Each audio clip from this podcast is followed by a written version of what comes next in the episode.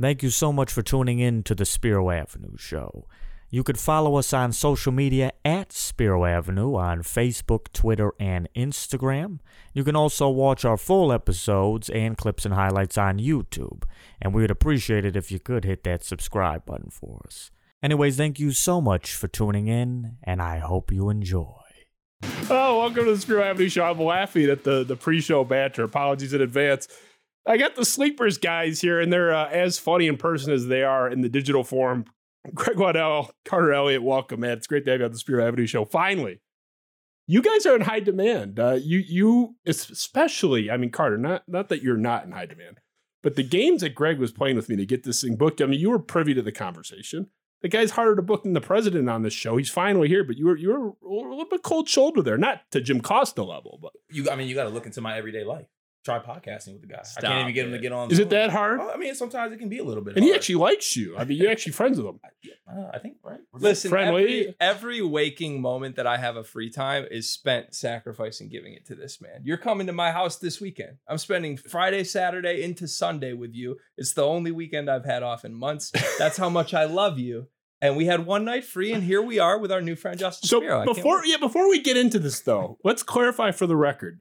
Are you the real reason Tyson Walker is mad at D K? No, not at all. So you're denying that? I'm denying that. Of theory. Course, of course. Listen, I, uh, I've certainly said my fair share of negative things about Tyson Walker that I would say, for the most part, were objectively accurate and fair in my criticisms last season.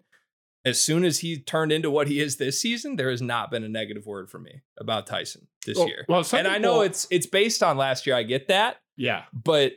you got to understand, I don't have the presence within Michigan State circles that would be needed for Tyson Walker to get that pissed off about something I said. There's only one person in Michigan State media that has that type of pull, who may have agreed with a lot of the things I was saying last year. Maybe didn't say them as loudly as I said them at times, but he might have said them here and there. I, I mean, Tyson is adamant that D K was the source of this animosity. So I, I mean, he agrees with you. Are Michigan State fans going to call their best player a liar? Is that the point that we're now at? I, look, I wasn't no, don't, there. Don't do that. We're, I, in, we're in the first five minutes. I, I have not already, heard. I, look, come on now. So let, let's let's get let's get to Michigan State. Okay, so let, let's get into an area that we can maybe agree. I don't know. I know Carter's with me on this.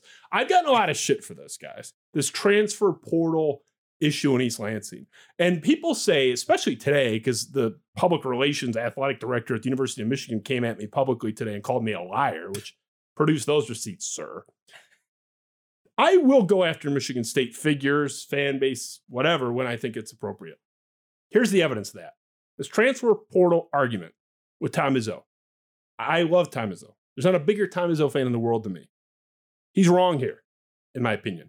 Ben, throw my little two-tweet slideshow for this audience, please. We'll start there. And uh, to the five people that watch the show that don't already know my opinion on this, I said oh, about two weeks ago now going on, every coach, even the greatest ones, have a weakness. Tom Izzo's is stubbornness. He's my favorite M S U figure ever, and I wouldn't trade him for anyone, but portal stubbornness bit M S U hard this year. Slide two, sir. This is Justin Thind responding to me. Jaxon Kohler has gotten so much better in just one week that I'm now actually glad Izzo went this route, unlike when we talked about it on the show. So the two Justins in the Michigan State Spartan space disagreeing about this portal thing. I'm going to get Tom Izzo's response to fans like me, and then I'm going to get into your guys' opinion. So let's run Tom Izzo's mashup discussing the transfer portal. Ben, run that, please. Because we can be damn good, guys, and start out one and seven. So everybody get ready for it. We could, we could be damn good and be one and seven. Okay, so um, not many teams can say that. And, um, you know, what's the first thing everybody's going to say? Should have gone to the transfer. I don't give a damn. I did what I believe is right for my players, for my program, for my culture. Those three things are the most important to me. Will I adjust? I might. I'm not being stubborn on it. I'm really not. I believe what I believe. Well, I believe what I believe. I think he has blown it with this year's team. Carter, I'm going to start with you. I think you agree with me, which is why I'm starting with you. I need the support. Am I wrong here? Have you been the Justin Thin uh, on the Justin Thin plan where he used to agree with me, now he disagrees? Where are you at? No, because that's the most frustrating part, I think, for me, is when you have like these Mady Sissoko great games, or you have Jaxon Kohler great games, that it's like, oh, oh, that that shows that we shouldn't have went to the transfer portal. You know what would have been great? If we get those same type of games, and then you have another center. Like, I love the picture of Mady Sissoko for all he is, as the player that he is, as a backup center, or Jaxon Kohler getting backup minutes to another center. And also, we didn't even go down swinging in the transfer portal. That's what kills me. If we would have went in the portal and guys were like, uh, no, like Jalen Bridges, he told us no. Okay. Micah Paris, she told us no. Okay. We didn't even try for one. So it's it's just, I hate the narrative that just because other guys are doing good, that's the reason why we shouldn't have gone to the transfer portal. I'd rather have the problem of having a bunch of good players and figuring it out. Well, I mean, what is it? Three open scholarships. And the bottom line is, I, I'm with you. It's the failure to even try, the conscious decision not to try. Once the, you know, the, the Bridges and Paris thing fell through, I mean, he went out there defiantly and said, I'm not going into the portal. If they were out there trying, talking to Manny Bates, who ended up at Butler, and it just didn't work out, be disappointed, but I'm not critical of the failure to land someone. I'm critical of the failure to even try, and what I view as a thumbing the nose at the fan base and people like me that are whiners. Tom Izzo doesn't owe me anything, but I still don't like it. I mean, am I, am I crazy, Greg? Where you at on this? You're not crazy. To me, though, I think you have to evaluate the the offseason portal approach in two separate avenues with him this year, because he didn't try for a center. That seems to have been the plan the entire time, is between Mady Sissoko, Jaxon Kohler, and, hey, we went out and got Carson Cooper late, we feel good, and we are not going to explore options. That's insane and is really hurting this team. That's fair to say, given what we know, right? Well, we like knew that, that they needed a big more than anything. They needed a big more than they needed Jalen Bridges. Right. Yeah. But that's that's the other avenue, though, is like, to me, he did try. Like, It, for transfers, quote unquote, to say like he just didn't even try in the portal. He had a plan in the portal. The plan was to get a wing. And he tried for two targets. He didn't get either of them. Both are playing big roles on really good teams right now. Like, this team would look a lot better with hey, Mike really, Bridges. Jalen Bridges. San Diego State a really good team? Yeah, absolutely. You, you know we have beef with that fan base. We do. I, I, But th- I guess that's the point for me, is like, it's really, it's kind of crazy to look back, because Izzo's tune about the portal changed after those guys said no. Like, he, I'm sure he would still come out and tell you he doesn't like the portal. But the moment that he decided to wave the flag and storm out and be the advocate for the portal's bad for the game was after Bridges and Parrish told him no. Well, and that's the problem, is you get this argument from Tom Izzo, or he's, he's had quotes on the record saying, I'm going to be loyal. I'm sticking to my guys. That's who I'm rolling with. I think it's wrong. I've made co- commitments and promises to parents and all that.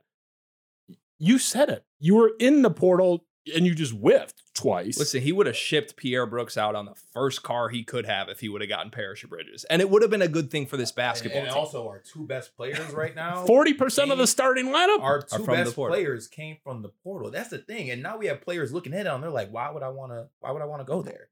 The coach actively hates it. He can he can hate it. I just don't know why he has to verbalize it. Maybe you just keep some things close to yourself. There's some people that I don't like that I don't say verbally. I just keep it inside just because I don't want to stir things up.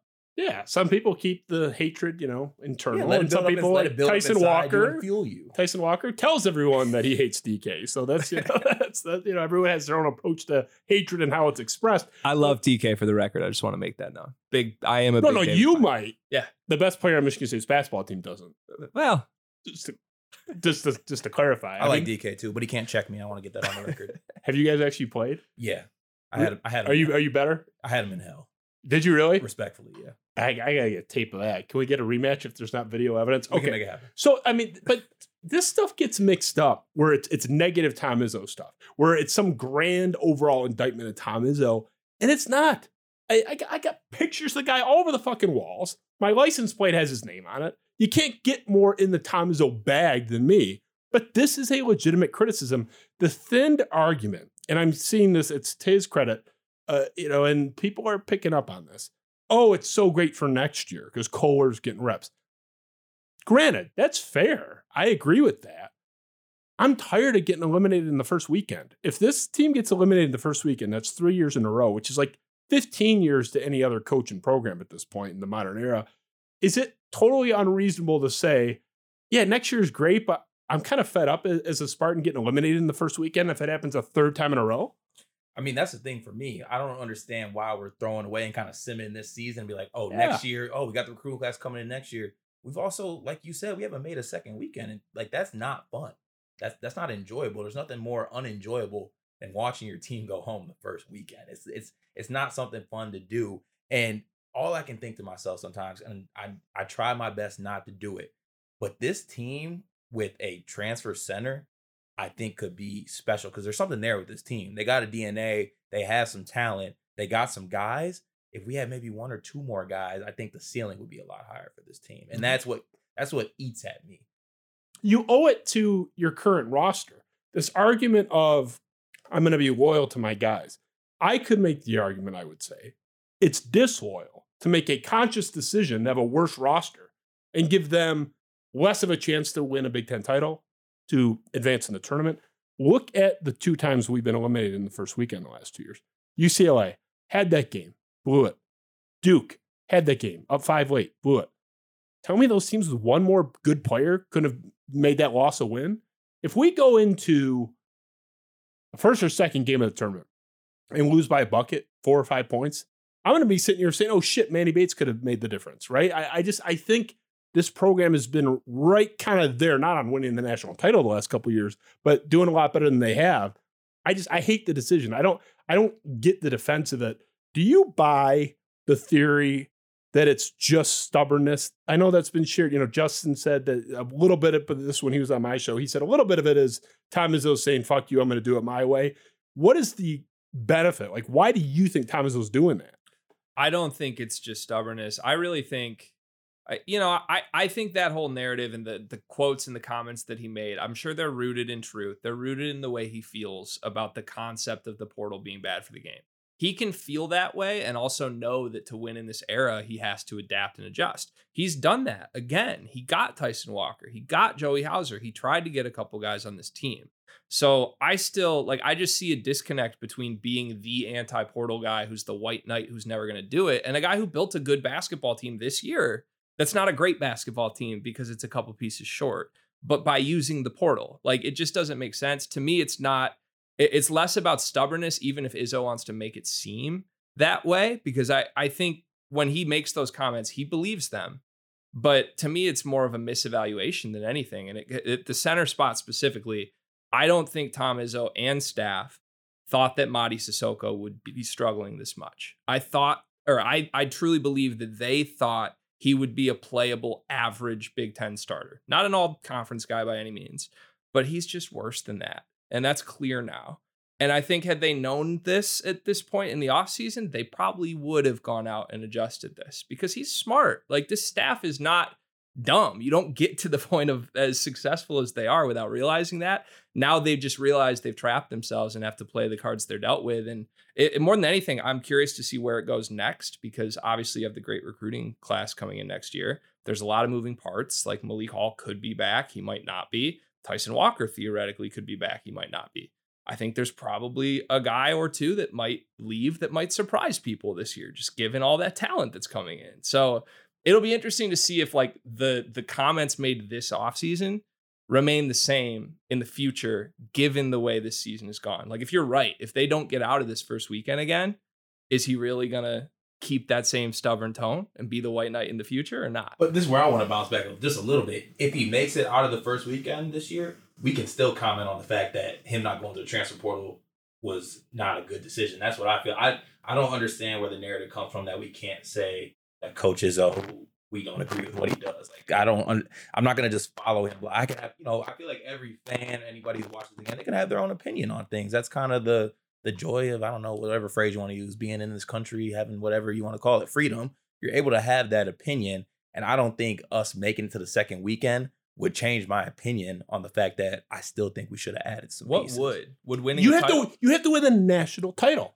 Because if they it. if they go to the national championship game no, and I, lose, see, no, I, no, I wouldn't get off it. I wouldn't, even if we won it. I'd be like, we would have won the national. Oh, you're in March stream to me. Oh, we would have won by twelve points instead of seven if we had. Okay, well, okay, I I don't endorse that opinion. If they win the I national do. title, I'll do things to Tom Izzo that are illegal in seventy-two countries. But I just don't think that's going to happen. I, I but That's the argument, because if Tom Izzo makes the Final Four and wins in the semifinal game and goes to Monday night and loses by one point, he will, and many will, view that as a vindication of the position. I will say Manny Bates would have been worth one point in that game. To me, it, anything short of a national title, which I'm not predicting, certainly, I'd love it, is a vindication in the opposite direction. That's the only way you can get out of this. Carter's even more extreme than I am. If they win a national title, you and I are not going to be whining about the transfer portal. I'll be happy. I'll, a little wine, little, happy with a little wine on the side, little little crying. I also, I just want to say to the, to the thing about, like, to I guess Justin's point about uh, not you, Justin, Justin Thind. Yeah. To his point about okay, it's good looking back because it's developing Kohler and it's developing Cooper and it's giving them reps. I wholeheartedly disagree with that. I think those guys would still get reps in various ways that would prepare them for next season, regardless of if they're playing six to ten minutes a night. Like, Kohler has had one good game this season. He's not going to take over a twenty minute role from Mady. Like, it, it, I like Kohler as a prospect going forward too, but if that's the way you justify something on your roster, it's a really weak spot. Like, would we sit here and flip that and say it would be a good thing if Tyson Walker wasn't on this roster because we'll get Trey Holloman some more minutes in the future? Like, of course that's not a good thing. You want good players there. Trey Holloman's development is going to be fine in the limited role that he's in. So I just wholeheartedly disagree with that. I think that's a kind of, and I love Justin Thind, but I think that's, you know, kind of trying to talk yourself into why does this make sense given the situation we're in? You want to believe that your coach, who's a Hall of Famer, never really makes mistakes like that. And I know Justin's been critical of him at times too. So, you know, Kohler has one really good game. Maybe you want to flip the switch and say that's a good thing. It's not a good thing, man. Kohler could be exactly as good as he is if he's the third center on this team. That's better than him being the second center on this team. I mean, it's a great argument. I, I made the argument that what Justin is saying and what people who are agreeing with him, because his, his tweet got more likes than mine did. So apparently I'm in the minority. I argue it's a silver linings argument. You are making a silver linings argument that, okay, it's not all bad because some guys are getting more clock. That's valid.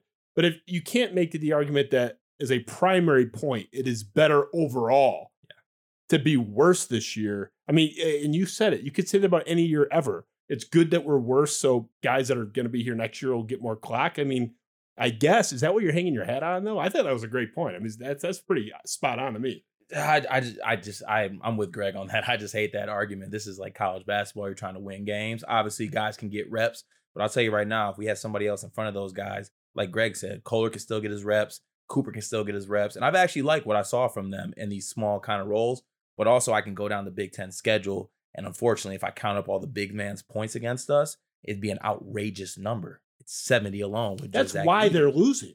It's the, they can't get one stop in the post against Edey. They can't get one stop in the post in the and then, and it just puts so much pressure on guys like Tyson and A J, because obviously the backcourt's been great this year. But if they had a time where they could throw it into a post player and maybe just kind of space out for a possession or take a break, even having that guy who's somewhat of a threat on the post, I think would just open up the offense a little bit more with this team. Mady's been great as a lob threat, but right now you can't throw the ball into him because he doesn't really have any post moves to go to that are striking fear in opponents' defenses. So, you know, just having that back to the basket threat, I think opens up a whole bunch of things and puts a lot more, a lot less stress on guys like Tyson Walker and A J Hogard. Like, I pray every single game that those guys' ankles and everything stay intact, because if they go down, this team goes down. The margin for error is it's, it's, it's razor It's thin. razor, razor thin. Thank God Malik Hall had the best foot recovery of all time and came back, because I was in shambles when I heard about it initially. So,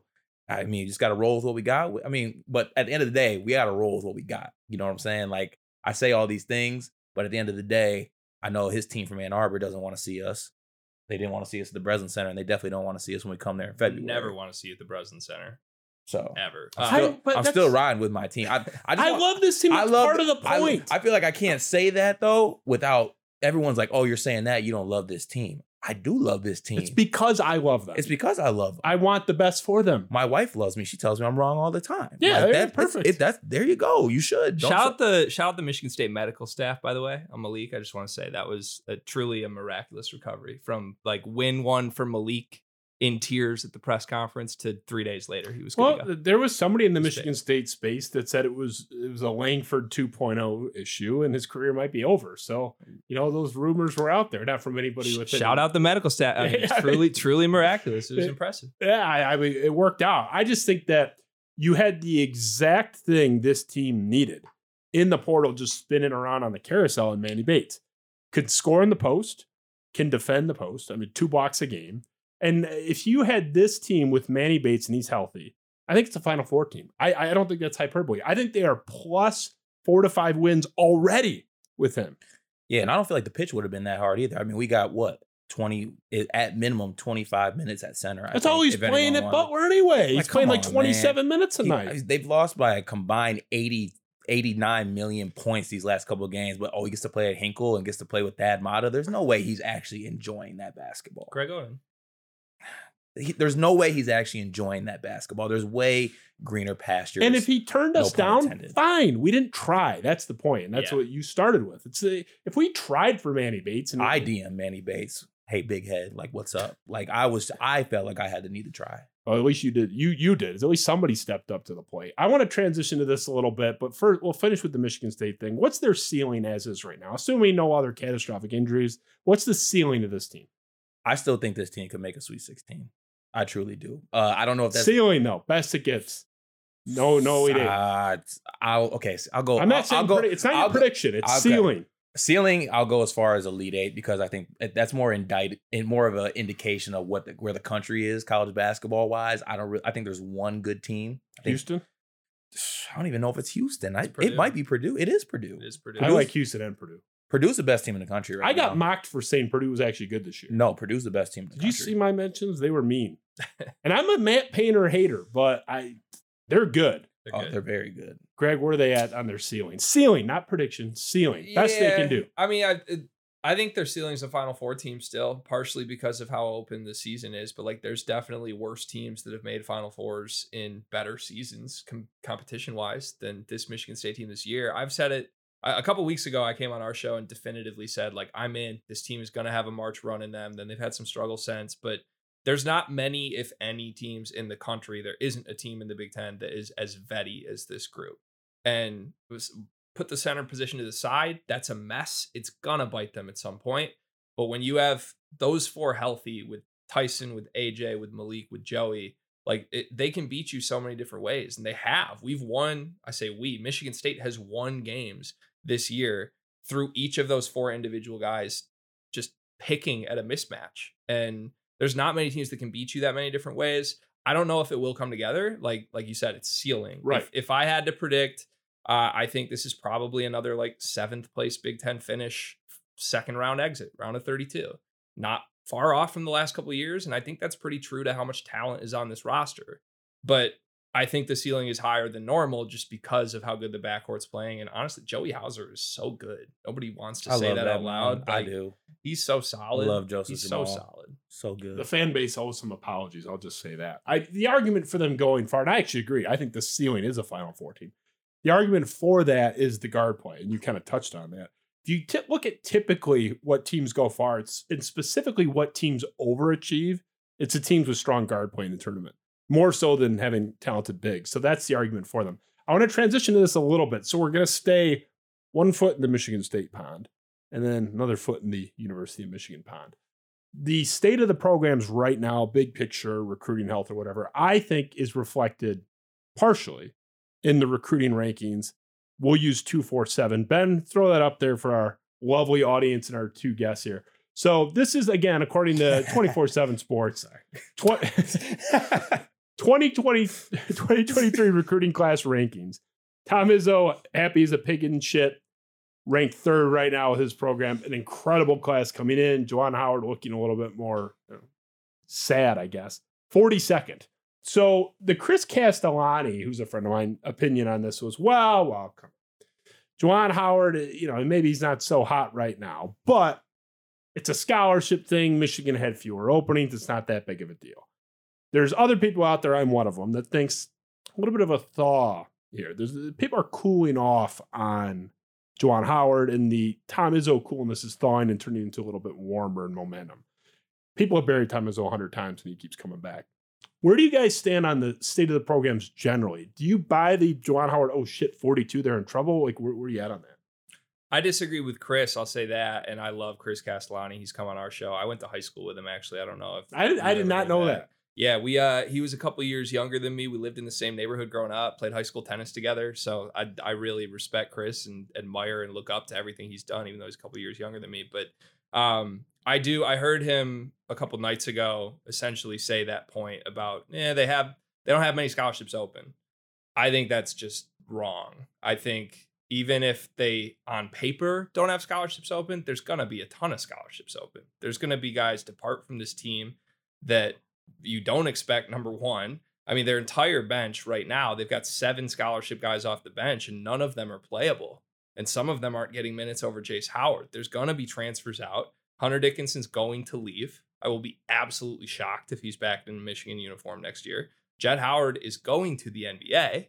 I think there's a better chance he's back than Hunter. But like, I think this team's going to need six guys filled from this year. And it would be really nice to say you've got, even if it's quote unquote over recruiting spots, that happens at programs that build themselves the way Juwan Howard has built rosters, where he's brought in great recruiting classes before this season. Like, you have to expect churn. So I, to me, it's his first cycle he's really missed. I wouldn't go so far as to say it's something really worrisome from a momentum standpoint. I'm, as a Michigan basketball fan, I am much more worried about the on-court results this year than I am any program momentum stuff. I think that that fluctuates year to year. We've seen Juwan have great ones that resulted in such a lack of success on the court that maybe we should just throw rankings out the window anyway. His team next year, his success next year will come down to what he does in the portal. So you don't have concerns generally about, oh, that forty-two, that says something about where we're at. It's just an off a, year. A guy that hangs his hat on recruiting. Who, Juwan? Yeah. It's not his in-game acumen. I mean, yeah, he he, hang, he hangs his hat on recruiting, and I'm about to go as far to say is I don't even know if he's I mean, is he really that great of a recruiter? I mean, does he have any more sons? He was Listen, top ten he, every year before. Nepotism, this year, right? nepotism, it, nepotism is killing Michigan basketball. It's, it's recruit. The way recruiting works is it's just the flavor of the month, though. Like right now, we want to come in and say Tom Izzo has all this momentum and oh, he's a great recruiter again. He's had three horrible classes in a row that leads to three seventh place finishes in the conference. Flip that. Two years ago, Juwan Howard had the best class in the country. Did that mean the program had all this sustainable momentum? Clearly not. Yeah, so, like, I, I look, that graphic's great. It's fair. Michigan State fans should poke all the fun in it they want. Uh, the point to me is, like, next year's Michigan team will strictly come down to the portal. And that should be terrifying to Michigan fans, given the fact that admissions. I mean, they they landed Terrence Shannon. They straight up landed Terrence Shannon, and then they didn't. And two days later, he committed to Illinois. And this year, they need three Terrence Shannons. Why did that happen? Was that an N I L thing? I don't follow that like at all. No, it was uh, basically his credits wouldn't transfer from Texas Tech into a specific program oh, at Michigan. That's what you're referring to. Admissions. admissions. So, well, so yeah. Il- Illinois overrode that in a way that the University of Michigan could have done. They refused to do it. Two days later, he committed to Illinois. He was, I mean, I have it on good account from insiders that he was to Michigan if the university just overrode the issue. Wow. Yeah, I never knew that. Which is why, like, to me, it's really hard to say, like, how how bad of a job has Juwan done? What if you put Terrence Shannon on this team? Well, he'd come off the bench like, behind Jet and Jace. He's would, not he's not a Howard. He would not come off the he's bench not a, behind he's Jace. Not a, he's not a pure blood Howard. Yeah, that, that really disgusts me what Juwan's doing there because Michigan State would never put a guy on the roster due to nepotism ever. I mean, it's you have to you have to actually earn it to have a roster spot at East Lansing. What do you make of this, Carter? Are you on the uh, everything's totally fine in Ann Arbor? Calm down. Carter everybody. wants Juwan fired. No, I don't. I don't want Juwan fired. I don't think. But all I know is that you I have. Don't a, think. No, I'm saying you have a guy who hangs. You have a guy who hangs his hat on recruiting. He's not recruiting. What is why? What does that mean when you say hangs because his hat on recruiting? All I heard about Juwan was like, oh, when Juwan Howard walks into a room, it's Juwan From Howard. Who, is Juwan it's, hanging his hat on that, or are you hanging his hat? Everyone is. It's a, that's the reason he's coming back to Michigan. The Fab Five oh. is coming back. They're making it good. What did John Rothstein say? The Fab Five or whatever it was. I'm N B A saying, connections. Yeah, N B A connections. I, mean, I, I, he, I think coached. If you asked Juwan Howard what he's hanging his hat on, he would say making the second weekend every year I've coached here. Well, that's what he should hang his hat on because that's all he's doing. Because he, he's having, he's not having good regular seasons. Right. He's not having good recruiting classes. I think your highest recruit he's this year is somewhere. He's had two great recruiting classes. He's had one bad recruiting class. And what has that led to? Sweet sixteens every year. Because, you have, year. because you have good draws. You know that the tournament's about draws. Tennessee was a good team last year. Stop. You, you played Colorado State in the first round. That was a great draw. Stop Ten- it. Tennessee was a good team. Stop it, bro. And it's Tennessee. It's Rick Barnes in March. You say that yourself. I said it was a good draw. It wasn't, exactly. It wasn't a miracle draw. Like, so because he has that second weekend, you just go away with everything else. Is the that bad, the, the, the bad, reg- right the bad regular season? Can't keep his hands to himself. We just we just throw we throw that all away because they're ha- because they're hanging Sweet sixteen banners. Honestly, that graphic you pulled up, it looked like Greg Gard was touching his wife. That's the face that Juwan. Can we get that back on the screen, Ben? I don't know how easy that is. It looks like Greg Gard is. So put his you want the recruiting graphic back up there? I'm surprised you want to look at it twice. Yeah, look at that. Greg Gard is he has his arm around Juwan's wife right there. That's forty-second. Look, I mean. First of all, the, are, are you hanging your head on a Sweet sixteen thing? To me, like, if I'm a Michigan basketball fan, which, believe me, I'm not, you guys should be beyond that. That's like, you know, early Beeline kind of standard, right? You guys should be a Final Four team or program mentality like Michigan State is, I would think, now. Um, I think it's hard to say in the Juwan Howard era, to be honest with you. I'd love to say that they should be. And I think with what John Beeline left, like, the potential for that was there. But if, I guess, if if the assertion... that I think he's trying to make, and I'm I'm still feeling you out for where you land on this. But if the assertion that he's trying to make is that Juwan Howard's just a recruiter, he's got nothing else, then it's pretty miraculous he took a team that was pretty objectively bad last year to the Sweet sixteen. Like, something doesn't add up. I honestly don't know. This is not, I'm more in the Michigan State bin, obviously, in terms of following. I feel like I have a better pulse. I don't have a great pulse for this. I'm honestly kind of confused by the whole thing. I thought they'd be a lot better this year. Yeah. I mean, they, they looked better on paper. I thought they would be not much better than Michigan State, but clearly better, a, a step above Michigan State. I don't think that's the case now. I mean, the U C L A loss is the only reason they don't have a Final Four berth, and to me, that was a bad loss. That's a bad loss. It's a bad loss, and again, I mean, Franz Wagner was horrible in the final moment. You missed game, eight obviously. shots in a row. It was beyond him. Uh, well, right. You, you missed your uh, last you eight shots. You had a couple guys play poorly, that including an, including an air ball that plays in my head a lot. I'm sure it does. Always brings a smile to my face. You want to know what I genuinely think it is? And I don't think anyone's going to be able to indict or say Juwan Howard's free of blame for this. I don't think we're going to know until something happens. We aren't going to know until Hunter Dickinson's off this team. Because it could it could nosedive immediately to where his team goes ten and twenty-two without Hunter Dickinson. They're going to replace him next year with a less talented basketball player. Or removing a guy who's a pretty toxic personality, not a leader whatsoever. And I don't want to call him empty stats because I genuinely believe Hunter Dickinson is one of the best individual players in the country. But you have to center everything you do around him. And none of the guys he's recruited have made sense around Hunter Dickinson. You remove that guy, maybe all of a sudden some guys start looking a little better. I don't know. I could be right or wrong. I, I have not picked a side on that. But I don't think we are going to be able to definitively say Juwan Howard is blank until we see him separated from Hunter Dickinson. That's the Bill Simmons, Patrick Ewing theory. I don't know if you ever read him back in the day when he actually wrote, but how the Knicks would sometimes play better when Ewing was hurt, like when he wasn't there, because everything was around Patrick Ewing and everything had to funnel through Patrick Ewing. And it's like, oh, he's hurt. They're going to suck. Everybody played much better when he was gone. I don't know. I'm with you on the, the lack of knowledge on how that would look. I'm curious why you're so convinced he's gone, because it's not. He's gone. I honestly, I have no opinion, but yeah. Why? Because he's not going to because if be you're, a draft pick, if right? you're Hunter Dickinson, you've got really, I guess, two options, maybe two or three options. But I think I'm the only person who's really like staking my claim that this is a fact, by the way. This is, I don't have any inside info on this. I have not talked to Hunter personally. I don't have anybody feeding me this. I believe Hunter has worn out his welcome at Michigan in a way that was not true at all a year ago. Last year, last year, everybody wanted to blame Caleb Houston, Musa Diabate, Devontae Jones for the issues on that team. It was Hunter needs more help. Hunter was pretty clear, loudly, publicly about that himself last year.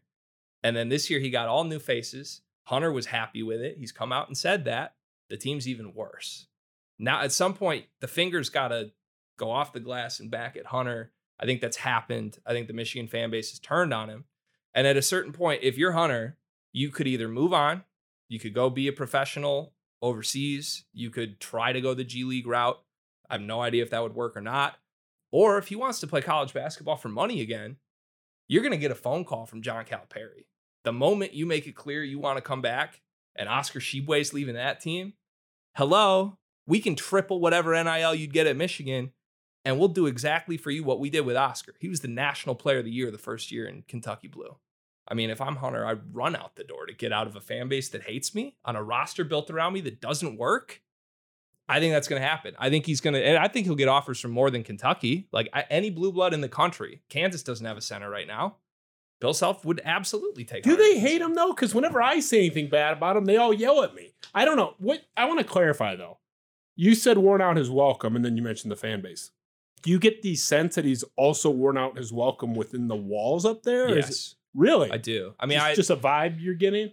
Yeah, Carter's gonna laugh. Vibe is a big word for Sleepers Media. Um, so I, I like to fashion myself a little bit of a body language expert. And there are people that are just analytically inclined basketball fans that would hate what I'm saying right now and say it's stupid.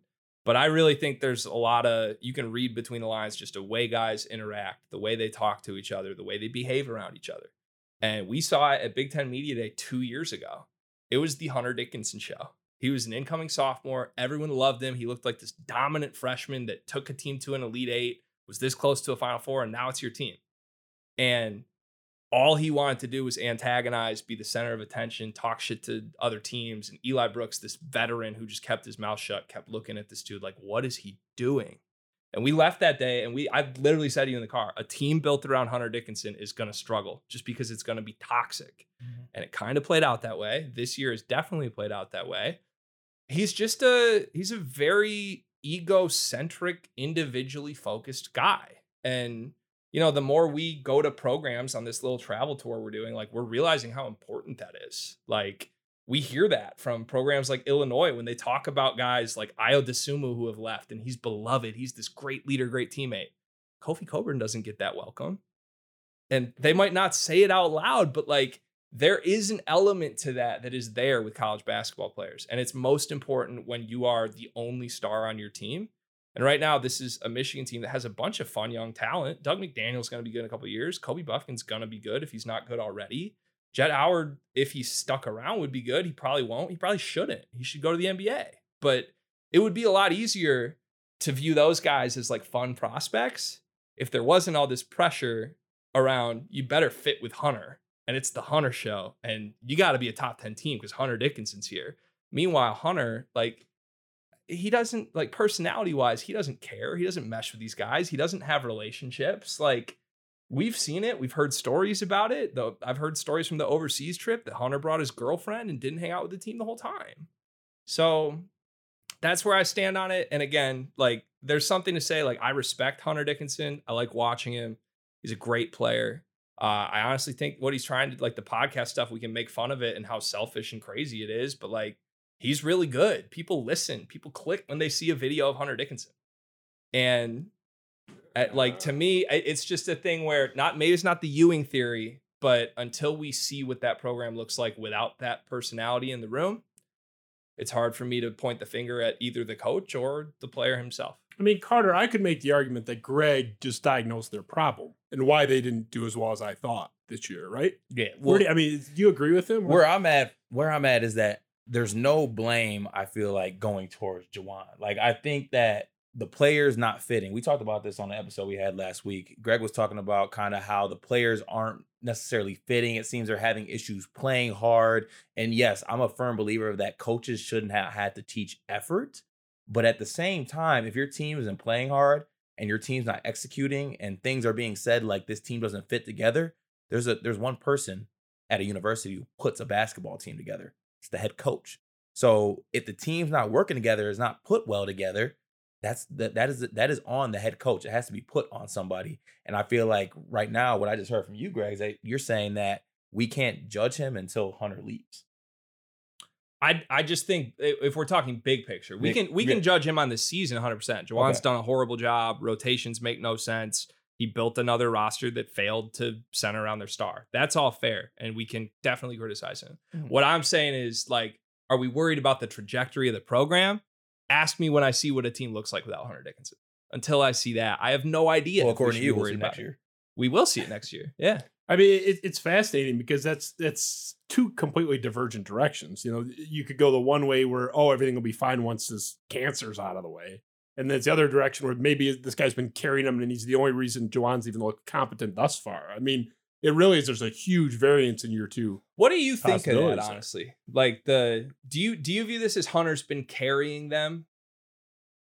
Uh, I mean, I'm kind of in the same camp as you. I don't really think that Hunter really cares if he's carrying this team or not. I think he's just out there kind of just the. It's not empty stats because he is a dominant force. Like, I, I would take Hunter Dickinson on Michigan State team this year in a heartbeat. I'd have no issue doing that, and I think it'd make our team better.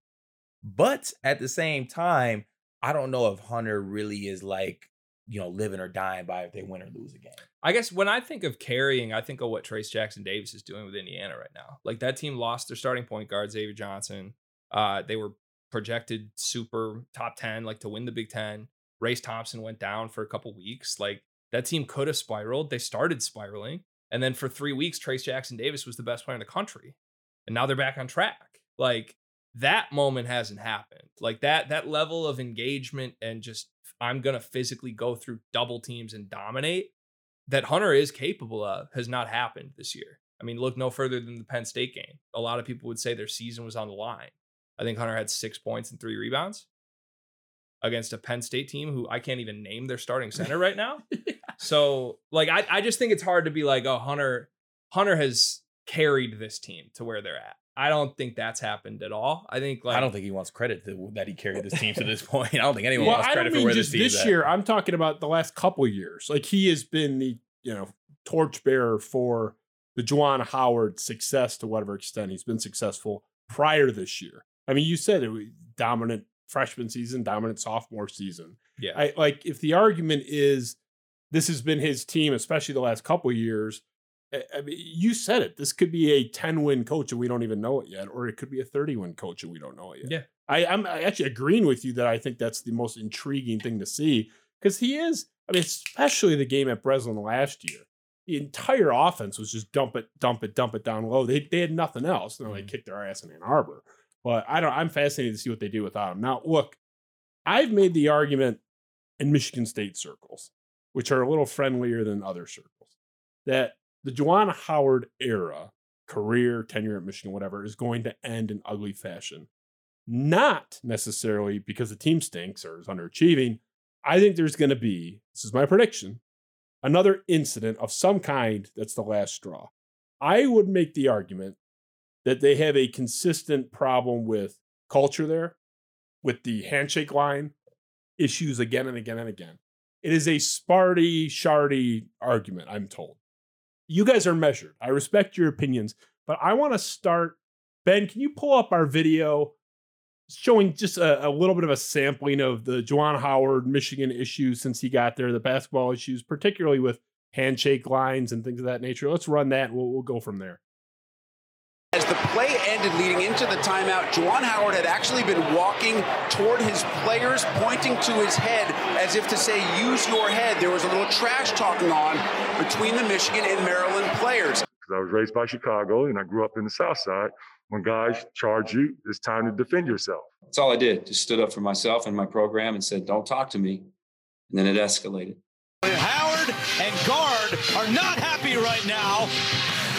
As the two of them continue to have words. We told you Juwan Howard was not happy about that timeout.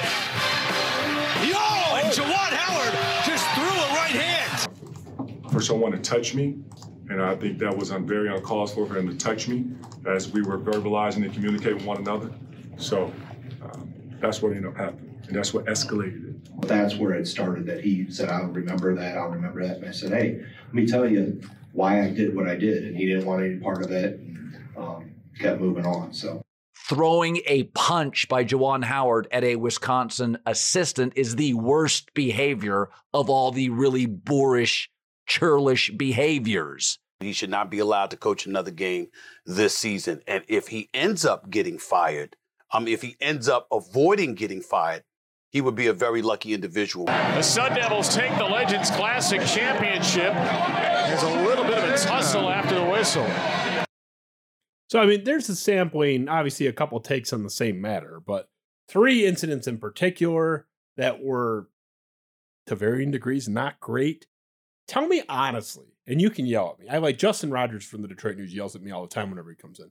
Am I just shardy sparty sunglasses on saying that I think there is a problem here? And is it a crazy prediction that Juwan Howard's tenure might end in something other than just, oh, he's not doing well? Where were you at on that? I don't think you are, and I don't think it's crazy, but what I would what I would say and encourage you to do is be careful the way you broach it, because I like that clip reel was great. The third one with Arizona State does not belong on that list. That's where we toe the line into sharpness. I said varying degrees, but you had no problem whatsoever with how they executed the end of the Arizona State game this year. I don't think any of that was Juwan's issue at all. It's his team. Well, right? what, what was, I mean, what, what are, tell your guys to not, what were you unhappy with in that moment? What guys, was unacceptable? Well, unacceptable is, is one thing. I think it's not proper decorum when a guy's dribbling the clock out or dribbling the ball and running the clock out to steal the ball and go score. So pressing under a minute left. That's ex- essentially what Wisconsin did that triggered the other incident, right? No, Michigan did that to them. They pressed Wisconsin. They called, Greg Gard called timeout so they wouldn't get a ten second violation bringing it up court. Okay. Why, why would Michigan be getting pressed in that situation? Okay. Michigan had what they called their, was it five man full court man to man or whatever Juwan called that? That's what, what happened. Wisconsin was getting a full court pressure when the game was in hand. They were about to get a ten second clock. Greg Gard calls the timeout because he doesn't want to embarrass his backup or his walk on or whatever it was. And then we have the same thing where Michigan's about to lose. Full court press, stealing from a guy, dribbling the clock out. Tom Izzo would assassinate a player for doing that. Yeah, I mean, to, to be clear, Juwan did not want them stealing in that moment. Like, it happened. It was walk-ons. It was Greg Glenn who stole the ball. He's played maybe six minutes on the season since that moment.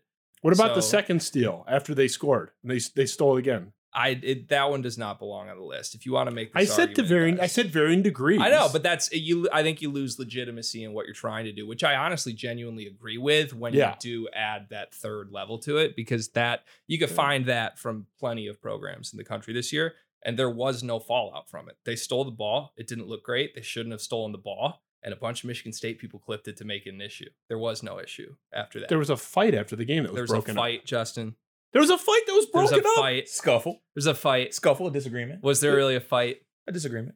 It was a scuffle, whatever you that's, want to call that, it. I mean, that's... That, there's a minor disagreement, just like the tunnel in Ann Arbor. That's, that's right. That's towing... A couple, couple guys just, you know, that's towing the, the rivalry, right? That's towing the the, yeah. the same way a scuffle is when Tom Izzo grabs a player's jersey. It's not a scuffle. There was no incident in the Arizona State one. Okay, so let's... The other two, absolutely. Let's Okay, let's eliminate that and say I'm irresponsible for including that. That's fine. Uh, that's fine. I'm, I'm willing to meet you in the middle. Two major incidents that are worse than anything Tom Izzo's done in thirty years. Sure. Right? On the court, yeah. Okay, what's... A, what, what, sure. I don't, I'm not even going to get into the off-the-court stuff with things... that right, were, I, I imagine you wouldn't want to. Okay, okay, now, now I am going to get into it. What are you referring to? No, it's all right. Let's. Are you, are you we're referring to Appling and Payne, which was investigated? And we're talking Michigan. We're talking Michigan. Okay. Well, you said I just you can't I, throw that in the water and just walk away. I think. I think to frame the claim is that's worse than anything Tom Izzo's done is not accurate, depending on what you're talking about. Okay. Has Tom Izzo ever been suspended as a coach? No, not not that I'm aware of. No. Well, I mean, yeah, as a coach, obviously, that's what we're talking about. I don't care if he got suspended in high school for cheating. I wouldn't. I wouldn't know that either. Yeah, technically, he has been suspended. Because it was twenty years ago, he sat out for an exhibition game because there was some summer camp where they were paying some kid that was friends with a recruit that he didn't even know about. So technically, yes, he has been suspended. But that was that was it. He's been there, what, six times as long as Juwan Howard? So, yeah, I do think that it's safe to make a distinction between the two. Juwan Howard couldn't make it through his third year without a crisis, where he's everyone's saying he should be fired. Stephen A. Smith's on E S P N. I mean, sure. Car- Carter. Uh, th- th- this is this is where I'm coming from. The only clip that belo- that I think belonged in there was the punch. You just can't you can't punch. But he threatened to kill Turgeon. I mean, allegedly. Okay, honestly, I would I would want my coach to do the same if another coach came to his face. I don't know. That's I'm, that's that's the player in me. You yeah. know, I, I love pulling. Are you from Chicago? I do, no, I just love pulling the D three basketball. I love fighting. I love smoke. I love the, all that. So if my coach, yeah. if Mark Turgeon approaches my coach and my coach gets in his face. I personally love that. I think that maybe it's towing a line, but it's not necessarily crossing the line in my eyes. I think it's just my coach being passionate. You can't swing on another coach. That can't happen. I mean, think about, go to the Michigan State game last Sunday. I maybe wanted to come out and swing on Matt Painter for putting Zach Edey in. But also, you know, Izzo didn't do that. And at the same time, I'm like, okay, Edey's trying to get forty. I appreciate that. I would try to get forty too. Getting forty is really cool. I was fine. I didn't care about that. I didn't get that's what, so yeah. I don't know. I, I think the only clip is just like the, the punch. You can't punch another coach. And you can't really give a reason why you punched him. So we use three. He he's giving me two. You're down to one. So I'm okay with the Maryland one in there. I th- I think that belongs. That was wild. That was wild. I loved it.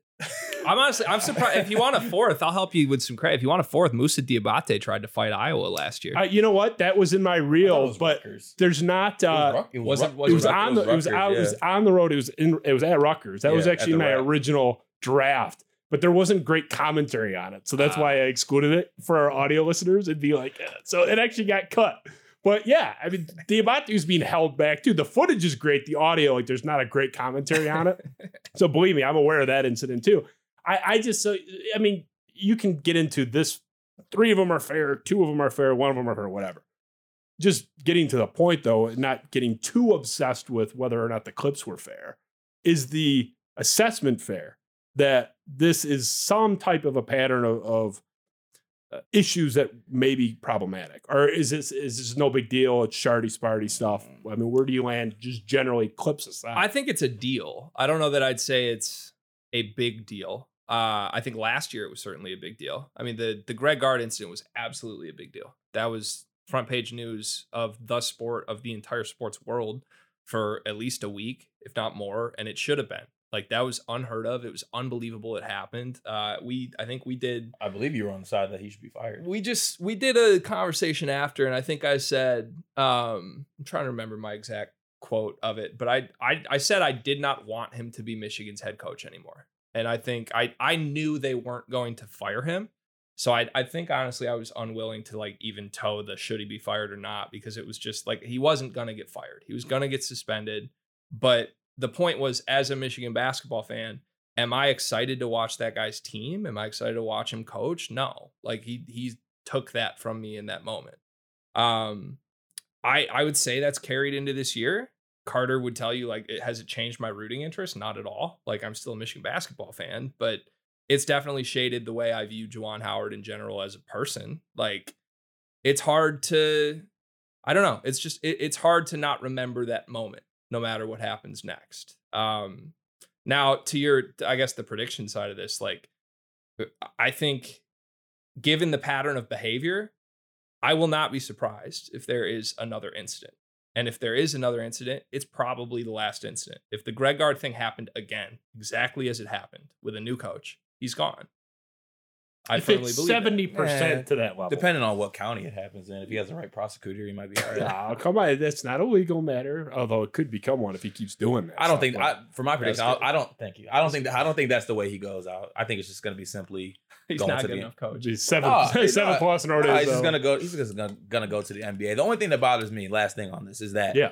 I don't like the double standard, the way to look at it, because I feel like there was a group of Michigan fans being like, oh, he's just He's just passionate. He's just, you know, doing this, doing that. But at the same time, when Izzo grabs a player's jersey, that's the first clip I see. Uh, oh, they're assault. He, Izzo's assaulting his players. I'm like, it's just, it's the double standard is the is the part that irks me. It's not necessarily the actions outside of the punch. I feel like that's not non-negotiable. Like, that was wrong. I don't think yeah. anyone. I don't. I don't think anyone can say the punch was right. Seriously, because that opinion's out there. I, don't don't I, put don't I put your hands on someone. It won't be a problem. That shit was all out there. And by the way, by, you know who by, def- by bad body language readers, which Sleepers are not. You know who defended that after the fact? Juwan Howard. His press conference after that game was, to me, worse than the punch or slap or whatever it was. Yeah, it wasn't good. I could make an argument that, as unacceptable as it was, you're in the heat of the moment. It's contentious. You made a bad five second judgment call. That guy had like fifteen, twenty minutes after the event and went in front of a camera and doubled down on the behavior and defended what he did in no uncertain terms. He said he had to defend himself. That part was in the clip. That to me was worse. That's where I said, if I'm Michigan, I probably move off him right there. If he had gone up there and said something contrite or neutral even, fine. he had time to reflect on that. fifteen, twenty minutes. Not, you're well beyond the heat of the moment at that point, and defended everything he did and got mad at the reporter for asking. I think the press conference was worse. Is that fair? I, I definitely think that's fair to say. You definitely got to admit your wrongdoing, and that even if you don't think you're wrong, you don't say you're not wrong. Because he I mean, was, he loved, he had no problem with it until someone talked to him and it was his job on the line. I still think deep down he doesn't have any regrets. I think he regretted the impact it had on him. I think he thinks that was okay, and I think the evidence of that is his response when asked about it after the fact. That's I think, speculation. I think that's hard to say. It is speculation, but no, I, I can see. I can see why you. Would I'm not. I'm not in that. His heart and mind. Yeah, but I know what he said, and I know what he said when he was not sitting down with people with the authority to fire him. I think we got the more real opinion. Yeah. At that press conference, that was the non-threatened. Didn't have the conversation with my athletic director. Conversation. I don't know. I mean, I'm not rooting. As much as I don't want Michigan to do well in athletics, I'm not rooting for Juwan Howard to flame out in some. I'm really not. Oh, it, come on. No, on court, sure. You think I want Juwan Howard to punch somody? I, it's kind of a sad story. It'd be, it'd be hilarious. I think. No, I think hold on. Both nah, absolutely do. Nah. If he go, if he goes out by punching another coach, I got, I got a file. I got a file. Yeah, okay, you know, I'll I got, admit. I got tweets. A component I got of me would enjoy the fallout. There's no question about that. But I'm not sitting here rooting for please punch somebody, please punch somebody. I, I, I, it's just a shitty situation. Like it's not, and that's the difference. I, I actually will admit, of course, like I would enjoy. I'd make fun of it. It would be good fodder. Uh, and I'll admit, like the Schadenfreude in that. But that's not what I'm really thinking about. I would rather see them just suck. To be honest, I think it'd be hilarious that they fit your ten and twenty-two situation. But yeah, sure. Fair. A part of me would enjoy. But what's what's more fun content wise? Was it last year when they were a little bit better, but he was punching people, or this year when they just suck and he's had no incidents? OK, you win. Yeah. Last year was I, more I fun, hope he right? goes kamikaze on everybody. Right. Yeah, right. I, fair. I mean, I get it. I'm just I'm not as enthusiastic about him, uh, you know. Going crazy on somebody as maybe others. But right. I just think it's, I don't know. I'm a believer in karma. I just feel like. Maybe that's why they're so bad this year. Seeing someone go out. Well, yeah, there you go. I just mean like, I feel like it's probably not good for my uh, energy to be like rooting for someone to have a disgraceful exit. Cart's but. Not worried about karma. Cart will prey on downfalls. Oh, I definitely. I prey on downfalls of all my haters and enemies daily. You don't have any haters. Everybody likes you guys. No, no, no, no. no. Yeah, we, we got a couple out there. Really? I mean, I, I mean some, some of them love like, you and they don't like anybody. Are, some of them are transitive property. I don't really go seeking them. It's because I know Greg. Or vice versa. Or vice versa, yeah. yeah. I just, I see your guys' stuff. All the comments are like, yeah, great job. Like, you guys don't get half the hate I get. I mean, I don't, most people hate me, but I, I feel like you guys are a pretty, like a pretty high approval rating. I mean, not Matt Sheehan level, but no one's that. Well, then we got to change some things up because I, I need more hate. You got to be more controversial. I need, I need more hate. Let me ask you that that video you did in East Lansing where you made the reaction to Tom Izzo and the Kiss uh, costume, was that supposed to be? Like you were giving a what the fuck face, or was that just my interpretation? Uh, I was actually a little bit rattled by that because I didn't know that. Well, at first I didn't know that the ticket office was my last name. So I was in there having a family tree crisis. yeah. And then Greg with his beautiful editing skills made it seem like I was kind of looking at the kid. I mean, I was a little rattled by that. But I laughed my ass the, off. The editing made it uh, definitely a little bit better. I laugh at stuff and I'll be like the only one in a movie theater that laughs. And yeah, I didn't know if that was intentional, but I appreciate it. As, as accidental as it may have been. Okay, so Juwan Howard is great. Final Four every year after this year. No. No problems at all. No. And he's he's an uncontroversial figure, and that's that's where you land. I I, I respect the Michigan fan. Not at all, for the record. Not at all. Not at all. I got I got busted. I'll admit. I would a part of me would definitely enjoy if he just fucking punched somebody right in the oh, face. Oh, I, I need I but need Michigan good run. They're a three seed in the tournament and then lose, and then he punches the coach after. What do you lose. can can we go around the horn, rank these three likely outcomes in terms of most likely to least likely? Juwan Howard departs Michigan on good terms for an N B A job. Juwan Howard is fired for his basketball coaching abilities. Juwan Howard is fired for another incident. Basketball coaching abilities is last, N B A first, incident second. You think the N B A is most likely? Yeah. Why would they call him? I mean, does he have any I, juice in that regard? I mean, I, I feel like even after last year, he was getting some N B A calls. I mean, they didn't have that great of a year last year, and I know for sure that the Lakers called him last year, didn't they? Yeah, I think it's more relationships. More relationships and the fact that he has, he can still hang his hat on the tenure he had with the Miami Heat. he didn't do anything. He was like the third chair. He wasn't even like the primary assistant. Yeah, I mean, he was, on, was he, he was in a chair. There was people that weren't in those chairs. Listen, if John Beilein can so get an already N B A job, you never know when Dan Gilbert's going to pick up that phone. Yeah, but that was also dumb. Of course. Yeah, yeah. What this is his... all that rat John Beilein's fault. Wait, was it? Wait, what, did, what did he? Did he say slugs? And they thought he said. Yeah, he said he said slugs remember. In a closed door team meeting. Uh, some of the African American players were very upset about it. They thought he said thugs. Is that what it was? I honestly can't remember. I, I I think he did. I think I think, I think he, he did, did say thugs. I think he, he did, did say thugs. I, I and he tried remember. To I and he tried to cover his bases. The with P, the slugs. P R yeah. was that it was slugs. He probably said thugs, and the, the African American players were not happy with it, as they should not have been. Yeah. Uh, this is like I said. This is all that rat John Beilein's fault. He left them out of nowhere. Tom, and what Tom, is it with the Michigan people calling everyone thugs all the time? I don't know what's going on. Tunnel incident. Xavier Henderson's breaking up the fight, they're calling him a thug. Well, you know, Ann Ar- the Ann Arbor halo just above the head. Just honestly, I've been waiting it. for one of God you two me. to call Juwan a thug in the last hour. That's never going to come out of my mouth because I think that's a substitute N-word. I agree with that, and it's also this is being recorded on Black History Month, and I will jump across, I will jump across this table at both y'all because I do put hands on people. I do get me and Juwan got that in common. You know, not from Chicago, but you do have that. In common. I, do, I do put hands on people. Well, let's get to let's get let's get our hands off this topic and hands on the speed round. Ben, this is going to be a longer form speed round, so normally we kind of we left this intentionally long, so don't feel rushed. Ben, let's run that speed round. Let's start here.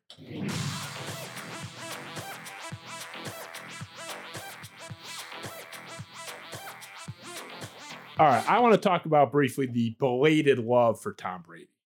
I view this as a clear example of Michigan fans rewriting the, the history. You guys are factually too young. I am barely old enough to have remembered and remembered it well, but I was at these games where Tom Brady's getting booed, Drew Henson is getting cheered. I view this belated love for Tom Brady as disingenuous. I think it's crazy. Am I just a, a sourpuss for these Michigan fans embracing somebody who hated the program so much for how he was treated that he didn't come back for a decade and came back once in fifteen years? Am I just being a sourpuss? What do you make of that? I don't think they have a choice. Um, it's definitely, if you want to call it hypocritical, that's fine. Like, history happened, and they definitely wanted Drew Henson. Like, that. That's there are photographs and videos from then. Like, they can't deny that that happened. They do. But it would be it would be like if Max Christie just became the best N B A player ever. Like, you guys have to embrace him. When says, he comes back twenty years, that's a terrible comparison. No, no, it is. It's wait, a, it's but, a very accurate. Wait, comparison. Says who? Who wanted Max Christie? Who was booing Max Christie off? You wanted him like gone. You wanted him benched. Me, yeah. Cormac. Oh yeah, I want Cormac gone. I think he spit in my face. What'd you call him? Cormac. That's his name. What? That's yeah, his, Cormac. That's his name. Cormac. Cormac Christie. Cormac Christie. Really? Yeah. Mm-hmm. That's his real name. Yeah. I know, I honestly never knew that. He oh, got. Yeah, he, he, got up, he, he got upset. Yeah. I think he, I think he's he was a guy who complained about his minutes and usage, and he was going home at night and kicking his bed in his Lightning McQueen bed with his P B and J that his mom cut the corners off of, and he was upset and he left. And I didn't like that. If he would have came back this year, I would have been praying on his downfall if it came at the Holy detrimental sh- of Michigan State. Max Christie? That is an outlier opinion, though. The the fan base at Breslin was not booing Max Christie, which is why I reject ah, the comparison. By the end of the year, I think there was I think there was a segment. I do. Booing Max Christie, saying well, certainly after put, he left, saying put somebody else Certain, in. Certainly after he left, that's oh, fair. Yeah. Certainly after he has left, there have been people that have said, "Oh, screw him." That's happened. The the only comparison I can think of would be, I mean, and even this is a stretch because there's, there's no perfect comparison. But keep into like football, if Keith Nickel had never redeveloped as a receiver and transitioned and went to be an N F L guy when everyone like was turning on him at the end. Or, you know, even like Peyton Thorne now. Still not a perfect example, but Michigan State fans have turned on Peyton Thorne. I'm actually one of the exceptions. And Peyton Thorne goes and becomes Tom Brady or, you know, N F L great. That would be kind of a closer comparison where you have like, it's either this guy or this guy. You kind of have to have like this guy or this guy. It's not just hate. It's like, we love this guy and we hate this guy. They really did not like Tom Brady. I was at games where he was getting booed. There's video of him getting booed. Tom Brady's dad went on record saying he didn't like how the fan base treated him. Well, it'd be to go to the Michigan, back to the Michigan side. It'd be if Cade McNamara became the next Tom Brady. That's actually perfect. Yeah. It's like, that's I mean, the more perfect example. And I don't like, I mean, were Michigan fans unfair to Cade?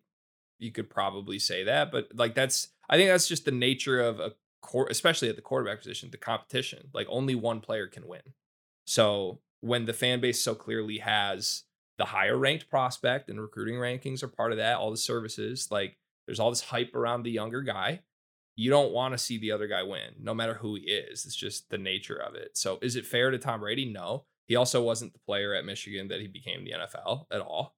Um, I think like revisiting it at the time, I don't re- like, I don't think anything was really unfairly done to Cade McNamara. I wasn't, you know, of able body and mind to say whether it was or not with Tom Brady. I certainly remember it. I will say that, like, I was young, but yeah. My dad was a U of M football. I mean, he was a grad from U of M. I was raised in a U of M household. Football was his sport over basketball.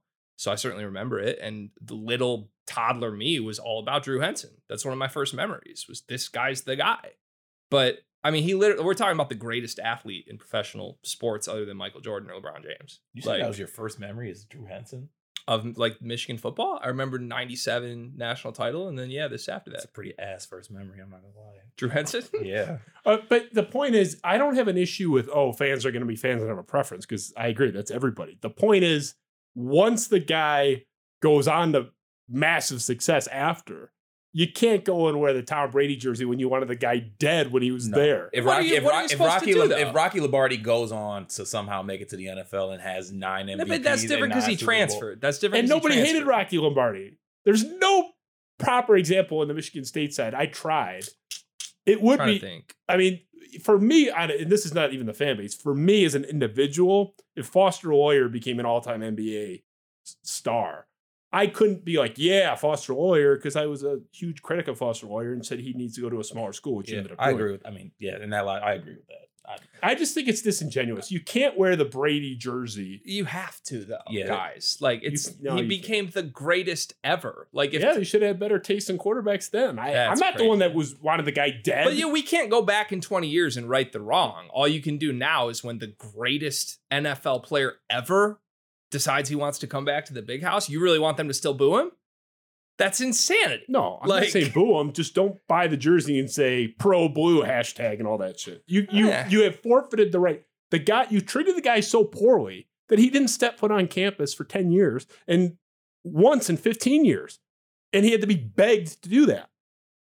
Why why did he not come back for a decade? I mean, there's Again, a lot of toxicity within Michigan athletics in certain Drew places. Henson's welcome back anytime. He's hoping for an invite at some point. He's it's the greatest to ever do it. Of course, they're going to buy his jersey and welcome him back. It's Come disingenuous. On. Speaking of rivalry issues, all right, next one. Trey Burke. This one will be shorter. Trey Burke versus Cassius Winston. In you know a couple sentences, who are you taking? I'll let Cart go first, and I'm taking Cassius. Yeah, that's crazy. I'm taking. Cassius. Oh, I can't wait to hear what you would say off air for this one. Why? Because I think, you know, the answer is different than that. No, because first of all, Cash is my favorite Spartan ever. Actually, like he's number one, not just in point guards, not just players. Are we are we ranking who Carter's favorite is? Because then I got Cash also. So, is so that by, what we're so doing? Me, so me, say, so me saying Cassius Winston, but picking Cassius Winston isn't when you're is when an you're is an asinine take. When your reasoning is he's my favorite, yes, absolutely. He, oh, I mean, he wasn't. A, are we acting like he's a bum? He's not a bum at all. He's one of the great, if not the great, well, Magic. I would, I'm honestly, he's a top five Spartan ever. Okay, sure. But honestly, outside of the favoritism part, he's got the accolades, he's got the stats, everything to back it up. And I know that Trey Burke has the stats as well. And I know he had a little bit more, I mean, better what, stats. Okay, he had uh, objectively better Burke's, stats. Burke's also, sophomore also year. Also played better. With a lot of better players, I would say. Uh, I mean, Cash had a pretty loaded team. Uh, couple we, of those he years. also had to play behind Tum Tum there. Talent, for a year. talent was similar. He also had to play behind Tum Tum for a year. Hall of Fame coach knows what he's doing. Free Tum Tum. Why is it Trey Burke? Because that's clearly where you're going. Trey Trey's sophomore year was just a higher peak than Cassius, and I'm I don't I'm, I don't intend to disrespect Cassius at all, but you have to pick one. And so you're comparing two greats. Yeah, Trey's Trey's sophomore year was better. He was a much better defender, and his offensive numbers were better that year too. Uh, you, you make an argument. I, I, I've always said there's no like, oh, you picked this guy, you're an idiot. Like they're, they're both, yeah. The, the, the hard even part though Greg is, just did that to me. No, the hard part is Cat. Like Cash got robbed of the ability to surpass Trey when COVID canceled the season. Like if if Cash is, goes back to back Final Fours, then he has the longevity argument. When you're just stacking up accomplishments, and they both made a Final Four. Trey made it one round further.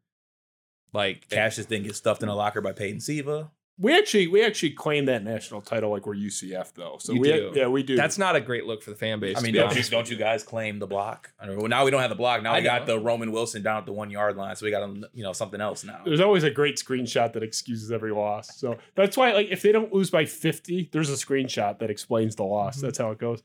Okay, I want to get into this. The worst bit in each fan base. What's something that each fan base does, uh, you know, obviously there'll be a different answer for each one. For an example, I say the little brother thing is the worst bit in the Michigan fan base. What's sort of the worst bit in each fan base? Something you see recurring. Hmm. It's hard. I don't know that I have one off the top of my head. I feel like I'd be, well, I guess I could say, I could answer on the Michigan side. I'm trying to answer like a Michigan fan just for the sake of us disagreeing with each other, but I the, the worst bit is little brother to me, or the the Hunter Dickinson, like you have to like the people that go to Michigan State didn't get into Michigan. I hate that. That's my least favorite. That strikes a nerve yeah. with me because I got into Michigan and chose Michigan State, like as many other people do. And yeah. it was because I visited Michigan and everyone was insanely egotistical the whole time. It pissed me off. Like, but, I, yeah, yeah, that's it drives me nuts. Probably fair. Probably fair. Do you, you agree with that assessment? No, I, I definitely think that's mine. And I didn't even go to Michigan. I didn't go to Michigan State or Michigan. It just that that whole narrative and the way that players and people that went to Michigan kind of all feed into that narrative. Like they got a whole basket. They got Hunter saying it on a podcast who's in his third year of college and doesn't have a major. But you want to tell me that? I, I mean, I guess that team is just academic enigmas. They, you know, it, that that just that kind of irks me. To add to that, one that I would say bugs me from the Michigan State side is when they'd use the term Walmart Wolverine. I don't think you need a degree from a school to be a fan of the school. Clearly, that's not the case with me with Michigan basketball, uh, and I'm the worst Spartan ever for saying that. But like, is he a Walmart Spartan? No, can I, actually can I cut you off real quick and do my my least favorite thing coming from Michigan State's fan yeah. base uh, is the just wait till March thing. Like Ooh. I'm like oh that's a good one. Like I'm in hell. Like I'm down twenty and I'm we're not having a good stretch, and I, I'm going and I'm in I'm in turmoil. I'm on my couch and I'm on, I'm on Twitter. I'm scrolling and someone tweets me, "Just wait until March." What the hell is that gonna do for me now? It's December and we're struggling. I don't want to hear "just wait until March." That that strikes a nerve with me. That's a good one. That's a really good answer. And I, I'm with you. Can I be mad for like five seconds, please? Right. Yeah, I'm with you. Next one, the Round Ball podcast. uh, yeah, I debated whether or not playing your entire parody was so good. I, I decided against it for the sake of brevity. But I, you guys went after this pretty hard. The Hunter Dickinson podcast he does via Barstool. I, you touched on it a little bit, Greg. What do, what do you make of that whole thing? I mean, is it a troll job? Because I argue Hunter Dickinson really is that big of a doofus. The Michigan fan argument that I keep seeing is, he's winning. It's it's it's master chess. This is all a grand scheme to get in under your skin. Where do you land on that? I don't think he's winning in any way, and I think he knows he's not winning when you associate yourself with uh, the the people that do that from the Barstool side who compare Tom Izzo to Hitler. That's not a win in any way, and he knows that. And their behavior on that show has changed a lot since that moment, if you haven't noticed. But um, no, I, I just think I think Hunter loves him some Hunter. And this is a great platform for him to be front and center once again. And the other thing I will say, Hunter's really good at this. Like, I, I don't necessarily agree with anything he says on that show, but he is fantastic at driving engagement. That's for sure. And, but it, it, if you, you can have your opinion on, you know, whether you would listen to it or whether or not there's actual integrity behind what he does, but it generates clicks, man. He will, if he wanted to, he will get a media job somewhere after this.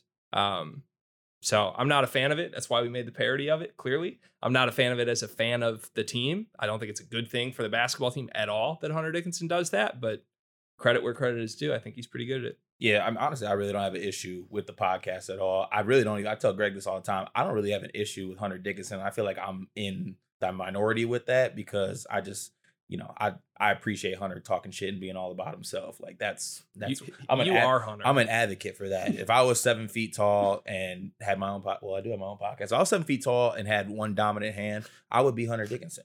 Honestly, I really would. But the issue I really had with it was I think Marty Mush has the college basketball acumen of a rock, and he's really bad. And the one thing I will stick up for, though, is that Hunter came on the Round Ball, and I do listen to it. He came on Round Ball after the Michigan State game. And he literally had a great breakdown of the game, actually yeah. talked about what happened, and the clicks on it were like nothing. But if he comes on a podcast and he's like, I'm about to put up thirty uh, uh, Michigan State people can't get into Michigan, he's doing numbers. And that does views. And that's, I mean, that's what, pod, I mean, he wants views. He wants attention. He loves attention. But you're saying you give him credit for that, Greg? I don't. Because any any asshole can go, oh, here, this will get the crowd going. To me, it's impressive if you have a quality product and you make the body of your show repeatably watchable. That's not what's happening here. It's little click stuff that any asshole could do. That's yeah. not talent. That's I see. I, I, he, I just he disagree. He doesn't laying down, recording on his BlackBerry. That's what he really needs to do. I disagree that any asshole could do that. And I, I know I've watched them on this very show where you've had a lot of athletes in here. I don't think many of them could generate the engagement off of the asshattery that Hunter Dickinson does. I think there is a skill level to it, and I think he's not stupid. I really don't. I don't think Hunter's stupid. I think he knows what he's doing.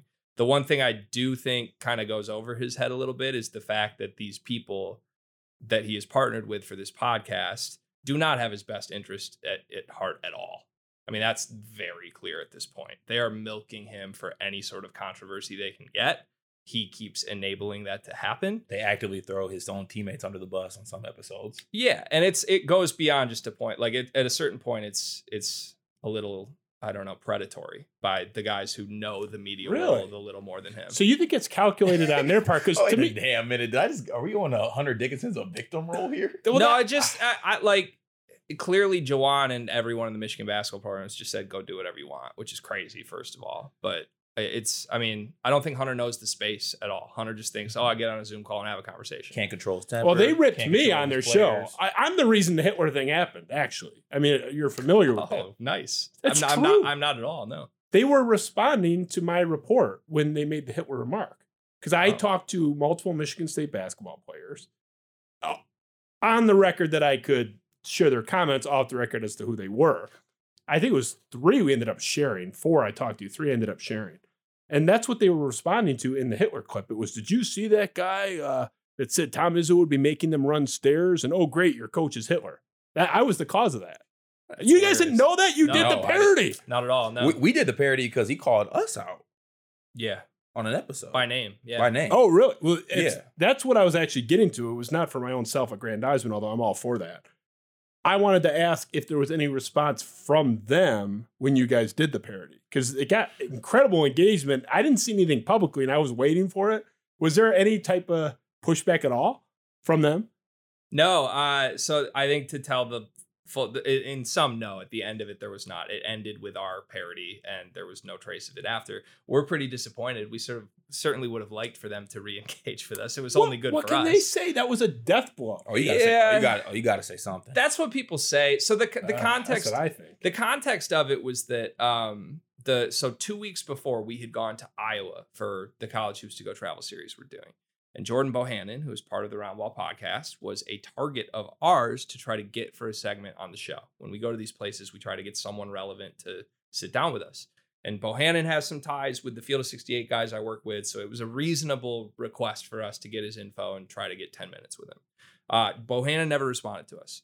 That day that we're driving the four hours to Iowa from Nebraska, Roundball tweets out, hey, send us questions, send us voicemails. We'll answer them on the show. So we've never had any interaction with Roundball. We phone him up and we basically were like, hey, Marty, tell Jordan Bohannon to call us back. Like he keeps, he's ducking us. And while you're at it, Hunter, respond to our D Ms. Because we had D M'd Hunter back at Big Ten Media Day, trying to get him on the Sleeper show years ago, just two years ago. And Hunter like saw it and didn't respond to us. So fully playful. Don't expect a response whatsoever. Um, maybe a week later, Jeff Goodman, who's a mentor of ours and my boss at the Field of sixty-eight, uh, throws Marty Mush in a group chat with a bunch of college basketball writers. There's like twenty-five of us in it. And Marty comes in. My violent friend here chose violence to welcome Marty Mush to the group chat. What did you say specifically? I said uh, something along the lines of, hey, Marty, what's up? Love the pod, mainly when you aren't speaking. And then this was at... And then this was after they had just lost to Central Michigan, so I was asking them to comment on that, losing a directional school, uh, just something along along those lines. So Marty leaves the group chat almost immediately. He, like, I think he responded, said, LOL, what? And then left the group chat before anything else happened. Uh, everybody in our group chat who knows us a little more personally is like, Carter, what are you doing, man? Like laughing. That's hilarious. I text you on the side. Like, are you kidding me, dog? Like for real? So the next round ball episode, Marty reads the texts and calls. He's like, this, this guy, Carter Elliott, I don't even know who that is. And called us nerds, read the text, called us nerds. Hunter interrupts on their show and says, those guys are funny. Like, I know that Carter Elliott dude and his boy. He didn't know my name, but he said, I know Carter and his boy. They're funny. I listened to their stuff after, like, when we beat Michigan State, I've listened to their show. They're pretty good. And Marty's just like, no, they're not. They're scumbags. And then a couple of days later, Hunter finally responded to our D Ms. So that we we had some backstory there where it's like, okay, Hunter's defending us on his own show. We think Marty's an idiot.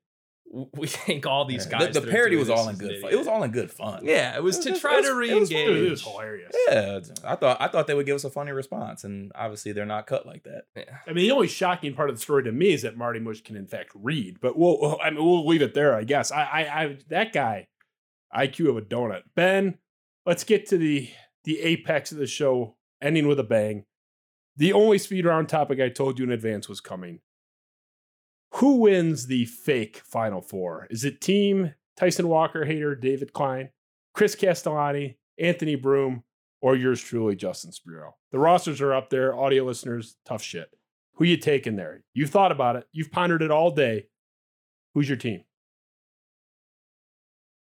You going first? You, you go first. Okay, well, uh, immediately uh, Broom's out. Eli Brooks is on his team. That's I'm not considering that. That's that was an awful. Why is that disqualifying? That's an awful pick. It speaks for itself. Yeah, it's just it's a it's a it's a bad pick. And not the last round or anything. I mean, that was like yeah, with, that's, that's a, like that's there was nine a, guys to spare. Oh, there, there's some good players that could have been. That's picked like when an N F L spot. Team takes a kicker third round in the draft. It's just like what are what are yeah, we doing? I mean, I know Greg's probably gonna disagree with me. Let's. It's not just because I'm here, Spiro. Let me but guess. I honestly, I, I'm actually going with your team. You, I really, I truly am. Can I guess you like D K and Spiro's teams as top two? No, I, D, DK DK had some DK had some. Some some questionable picks in here as well. He's he's he does not care about the character I mean, at he, all. He, he's looking he at a second overall pick. I mean, he picked the character Tim, concerns Tim are already Tim Hardaway Junior over Jordan Poole. Um, no. I I think Hardaway was okay value. I don't hate that pick.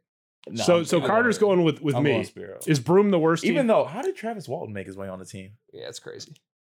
Defensive Player of the Year in the conference. There's so many better options.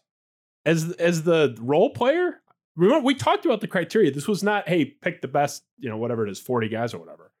It's picking a team that can win in the Final Four. I can't have nine guys that are Walton, scoring. Walton, if you wanted like a defensive stopper point guard, there's nothing Walton's better at than Xavier Simpson.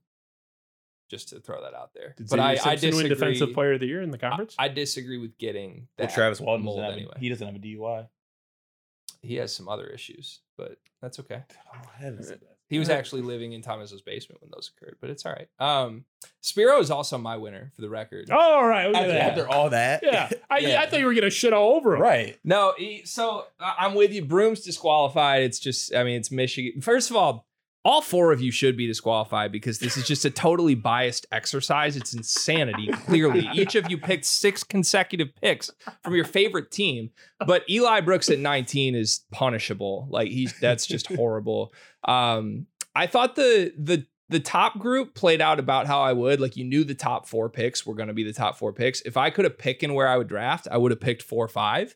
And you did the right move. You took Valentine Stauskas. To me, there's a big fall off after five, and I know Kalen's really good. Uh, but to me, it's a, a five-pick draft, and you got two of the stars. I will just say I think Cash is going one's insane. I was texting D K about it beforehand. I would have taken Draymond Green one. I think he's the most singular, unique guy. There is no replicating what Draymond Green can give you, and then you'd have to build the right team around him.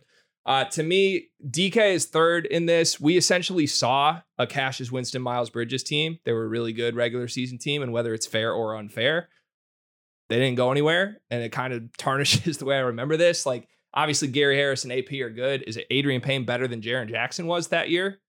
I don't think so. Is Gary Harris that much different from Josh Lane? Like, we we saw that team. I feel like you should build a better team than that core in this exercise when you could choose from both programs. Uh, so that leaves you or Castellani. And I, to be honest, I love the top four picks for both of you, except I don't love Manny Harris. That's a questionable one from Chris. The bottom four picks, I think, are pretty, or bottom three, I guess, are all just it, it horrible to me from both. Um, like, I, how does Jordan Poole not get picked here? Makes no sense. He's a top fifteen value in this. How does Mitch McGarry not get picked? But I know you cut off the bottom of this. Nick Ward was picked in this draft. Like, is the bottom cut off on this? I'm pretty sure there's one more. Where did you you said you yeah, saw no, Nick Ward? No, I saw Nick Ward on. Yeah, did, uh, did, D K did, D K picked Nick did Ward. Did you fail us then getting the cutoff? I don't know. Unless we're wrong on that, but I just like either way. Mitch McGarry had he averaged like twenty-two and twelve in an N C A A tournament to take a team to the title. It was insanity. So uh, I think there's some integrity that was missing from this from an unbiased standpoint. But uh, no, your core of Valentine, Stauskas, Tillman, Jackson wins the draft. I don't care who the three are with you. Now, had you added Jordan Poole and Mitch McGarry to that, you run away with that instead of like Knights of Walton. So it cut off at the bottom. Let's just pretend I had Jordan Poole. Yeah, uh, twenty-ninth overall on the snake back round. There you go. yeah, and, and I'll take it. I'll, I'll take the big. I had no idea where you guys were going with it. So, so Castellani's the the consensus runner up. Was that the, did Carter agree with that? Yeah, I'll agree with that. And and Broom is the worst. Yeah, Broom. He's solidified fourth. Can I get some Raymar Morgan love? Also, I'm not just standing for Michigan guys. Raymar was great. He belongs on this list. There's a couple. Of Michigan the argument against Raymar was Darrell Summers over Eli Brooks. I put Summers on there too. Well, and that's the he's the reverse Raymar. The argument against Raymar is he came up the smallest in general in the tournament. He had a great game against UConn, though, in the Final Four, which is tough to look past. But his meltdown in the Butler game is one of the biggest reasons they lost, other than Chris Allen putting up a zero zero zero zero zero stat line, which is almost impossible. Uh, Shondi Brown being picked in this is absurd, by wait, the way. Wait, he got picked? Yeah, that's that. I mean, that's just recency bias from Chris. Oh, heavens. Pick twenty-six. That's absurd. I mean, I wanted the other Walton. I wanted Derrick Walton Junior over Travis Walton with my, which I, if you watch the video live of this draft, which took place live on camera, I was so pissed about D Walton Junior, who I would argue is one of the three most underrated players in this draft pool. Like, people forget how good that guy was. Is that a fair uh, praise for, for Walton Junior? I think so. The, the year, his senior year where they made the, would they make Sweet sixteen, I think, where they had like D J Wilson. Um, he was he, on the airplane team too, right? Yeah, he was. That was yeah. his final year where they won the Big Ten. I mean, he was he was pretty objectively a top five player in the country for the final month. The only reason that team went from like fringe tournament team to damn, they can win the Big Ten title was because he was nuclear. So I agree with that. I think if I'm looking at this list, the I, I think Walton's a great value. I think Jaren Jackson's a great value. I would have taken him top ten. Um, Trying to see Wor- worst pick other than Eli Brooks, and we'll finish there. For me, it's Mo Wagner seven. Yeah, let me try to pull someone from up top. Um, I don't love Gary Harris at nine. I think everybody in that like ten to sixteen group, I'd probably take over Gary. Uh, I Shondi Brown shouldn't be anywhere on this. That's insanity. Poor, poor Chris. That's insanity, man. I love you, Chris, but ugh. All right, so I'm winning the national championship. I appreciate you guys uh, for picking me. Who's coaching me and, your team? Uh, uh, Juwan Howard. There you go. Yeah, I'm not. I'm playing to the judge. Well, enjoy the Sweet sixteen, and then you'll get yeah. punched. Well, I don't know. We'll have a puncher's chance, as they say. Uh, Sweet sixteen and P R chaos. The no, Juwan, I, the Juwan way. I think we. I, I mean, we have to be Tom Izzo because you know, I'm picking all the Michigan State guys, and D K can be stuck with I don't know Fife or something. We'll give him Fife. Uh, Ben, appreciate you. Appreciate you guys. Finally, a long time coming. You did the Hunter Dickinson treatment with me for a while. You kind of ignored me, and then you you you know you were so suddenly so busy. This guy sent me his calendar. You were in the group chat. Okay, uh, I'm busy the next seventy-four days, but I can do this little pocket of two days, and we snuck it in there. Well, because so. he has to, he basically carries me. I'm just. Is that why? Yeah, I just come with a nice haircut, nice smile, a couple of Darren Williams kind of impressions, maybe a little Drake comment in the comments or two, and then just kind of be funny. And then Greg carries most of the, you know, heavy load. I'll try to stay out of trouble with the round ball pod while we're at it, and I know. You have been blamed, I think, unfairly, Greg, for the D K Tyson Walker spat. But if you do have a role in that, which is debatable, thank you, because apparently one or both of you has been the inspiration for Tyson Walker to hit the gym, work on his J. That mid-range game off, off the curl has been automatic all year. So if you did have anything to do with Tyson Walker's motivation this offseason, I guess I should thank you for that. You're welcome. Look, I mean, uh, he's been great. Maybe A J Hogard will blame D K for things I've said about him at this time next year. That might happen. I got to get D K in everybody's ear. Like, let let this guy fire up the whole team at this point. It's worked wonders on Tyson Walker. Carter Elliott, Greg Waddell, appreciate you guys. Sleepers Media, we'll see you at some point. Please don't boycott the show as so many have after like Jim Cox. Spiro Avenue Show, we'll see you next time. Thanks.